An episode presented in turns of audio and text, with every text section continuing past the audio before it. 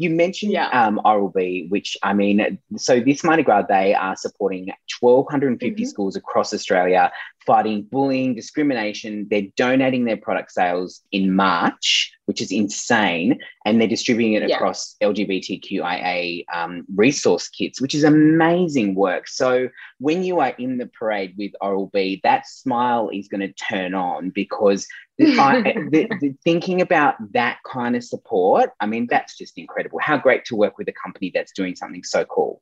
I spoke really openly about this, like access to dental hygiene when I was younger. I didn't have it. Like we didn't have, you know, toothpaste and toothbrushes Mm-hmm. Yeah. consistently to therefore, you know, like take care of our teeth. Like Right. I remember the first time I ever went to the dentist was I had to have like four fillings and some teeth ripped out because they were my, you know, they were bad. And Wow. and these are the things that you know you don't uh you know you don't a lot, a lot of people wouldn't understand that a lot of people don't have access and easy easy um accessibility to this. Yeah. so you know giving back and kind of you know giving that education that knowledge around that like i just feel very honored. And that again like it's a full circle moment being able to give back by just aligning with a brand that just wants to really elevate um you know minority groups. Definitely. and also you know just like they're just really bloody awesome. I really love the smile with love campaign. Like i i i think i even you know walk down the street and i'm like